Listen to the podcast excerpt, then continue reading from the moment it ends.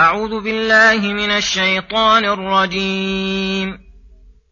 من كان يريد العزة فلله العزة جميعا. إليه يصعد الكلم الطيب والعمل الصالح يرفعه. والذين يمكرون السيئات لهم عذاب شديد ومكر أولئك هو يبور. والله خلقكم من تراب ثم من نطفة ثم جعلكم أزواجا وما تحمل من انثى ولا تضع الا بعلمه وما يعمر من معمر ولا ينقص من عمره الا في كتاب ان ذلك على الله يسير وما يستوي البحران هذا عذب فرات سائغ شرابه وهذا ملح أجاج ومن كل تأكلون لحما طريا وتستخرجون حلية تلبسونها وترى الفلك فيه مواخر لتبتغوا من فضله ولعلكم تشكرون يولج الليل في النهار ويولج النهار في الليل وسخر الشمس والقمر كل يجري لاجل مسمى. ذلكم الله ربكم له الملك والذين تدعون من دونه ما يملكون من قطمير. إن تدعوهم لا يسمعوا دعاءكم ولو سمعوا ما استجابوا لكم. ويوم القيامة يكفرون بشرككم ولا ينبئك مثل خبير. بسم الله الرحمن الرحيم. السلام عليكم ورحمة الله وبركاته. يقول الله سبحانه من كان يريد العزة فلله العزة جميعا. الآيات أيام يريد العزة اطلبها ممن هي بيده فإن العزة بيد الله ولا تنال إلا بطاعته.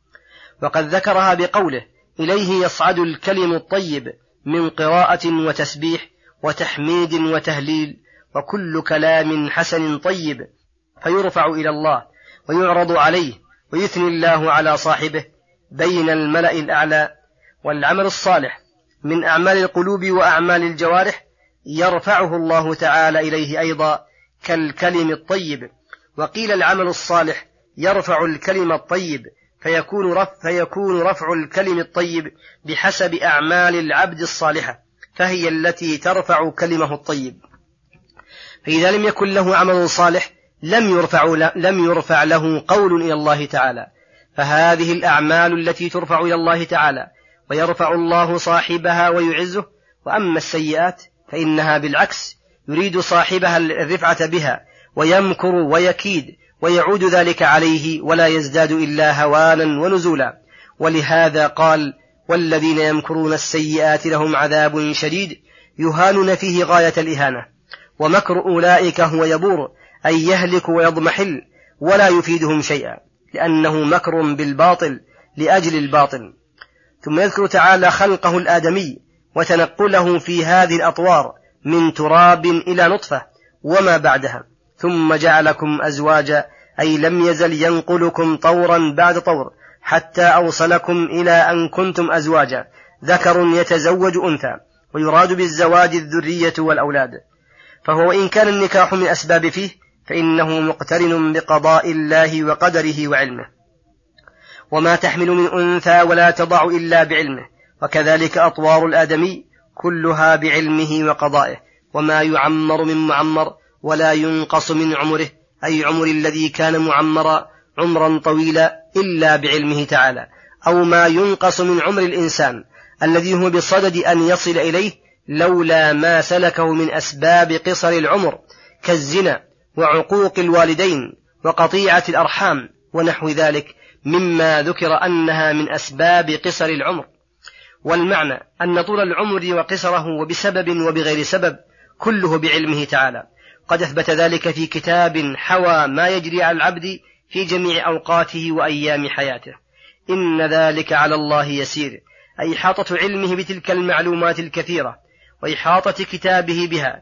فهذه ثلاثة أدلة من أدلة البعث والنشور كلها عقلية نبه الله عليها في هذه الآيات. إحياء الأرض بعد موتها وأن الذي أحياها سيحيي الموتى وتنقل الآدمي في تلك الأطوار. فالذي أوجده ونقله طبقا بعد طبق وحالا بعد حال حتى بلغ ما قدر له فهو على إعادته وإنشائه النشأة الأخرى أقدر وهو أهون عليه وإحاطة علمه بجميع أجزاء العالم العلوي والسفلي دقيقها وجليلها الذي في القلوب والأجنة التي في البطون وزيادة الأعمار ونقصها وإثبات ذلك كله في كتاب.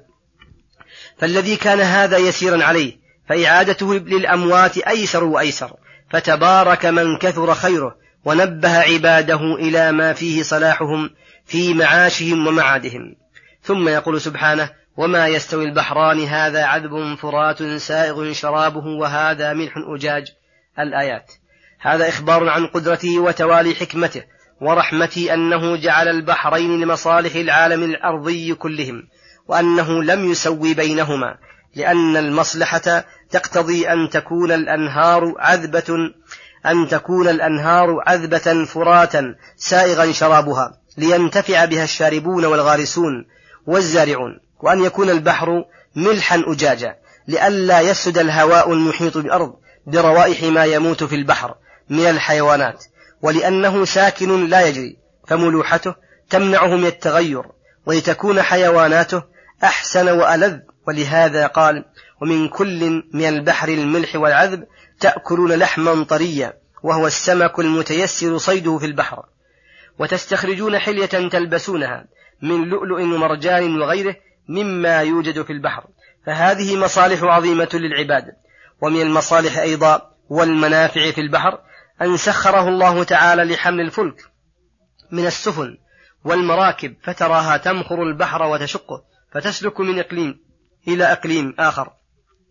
ومن محل إلى محل فتحمل السائرين وأثقالهم وتجاراتهم فيحصل بذلك من فضل الله وإحسانه شيء كثير. ولهذا قال ولتبتغوا من فضله ولعلكم تشكرون على النعم المتقدم ذكرها. ومن ذلك أيضا إيلاجه تعالى الليل بالنهار والنهار بالليل. يدخل هذا على هذا كلما أتى أحدهما ذهب الآخر ويزيد أحدهما وينقص الآخر ويتساويان فيقوم بذلك ما يقوم من مصالح العباد في أبدانهم وحيواناتهم وأشجارهم وزروعهم. وكذلك ما جعل الله في تسخير الشمس والقمر من مصالح الضياء والنور والحركة والسكون وانتشار العباد في طلب فضله وما فيهما من إنضاج الثمار وتجفيف ما يجفف وغير ذلك مما هو من الضروريات التي لو فقدت للحق الناس للحق الناس الضرر. فقوله كل يجري لأجل مسمى أي كل من الشمس والقمر يسيران في فلكهما ما شاء الله أن يسيرا. فإذا جاء الأجل فقرب انقضاء الدنيا انقطع سيرهما وتعطل سلطانهما وخسف القمر وكورت الشمس وانتثرت النجوم. فلما بين تعالى ما بين من هذه المخلوقات العظيمة وما فيها من العبر الدالة على كماله وإحسانه قال ذلكم الله ربكم. له الملك أي الذي انفرد بخلق هذه المذكورات وتسخيرها والرب المألوه المعبود الذي له الملك كله والذين تدعون من دونه من الأوثان والأصنام ما يملكون من قطمير. أي لا يملكون شيئا لا قليلا ولا كثيرا حتى والقطمير الذي هو أحقر الأشياء. وهذا من تنصص النفي وعمومه فكيف يدعون وهم غير مالكين لشيء من ملك السماوات والأرض؟ ومع هذا إن تدعوهم لا يسمعوا دعاءكم لأنهم ما بين جماد وأموات وملائكة مشغولين بطاعة ربهم. ولو سمعوا على وجه الفرض والتقدير ما استجابوا لكم لأنهم لا يملكون شيئا ولا يرضى أكثرهم بعبادة من عبده. ولهذا قال ويوم القيامة يكفرون بشرككم أي يتبرؤون منكم ويقولون سبحانك أنت ولينا من دونهم ولا ينبئك مثل خبير أي لا أحد ينبئك أصدق من الله العليم الخبير. فاجزم بأن هذا الأمر الذي نبأ به كأنه رأي عين فلا تشك ولا تمتري فتضمت هذه الآيات الأدلة والبراهين الساطعة الدالة على أنه تعالى المألوه المعبود الذي لا يستحق شيئا من العبادة سواه. وأن عبادة ما سواه باطلة متعلقة بباطل لا تفيد عابده شيئا وصلى الله وسلم على نبينا محمد وعلى آله وصحبه أجمعين. إلى الحلقة القادمة غدا إن شاء الله. والسلام عليكم ورحمة الله وبركاته.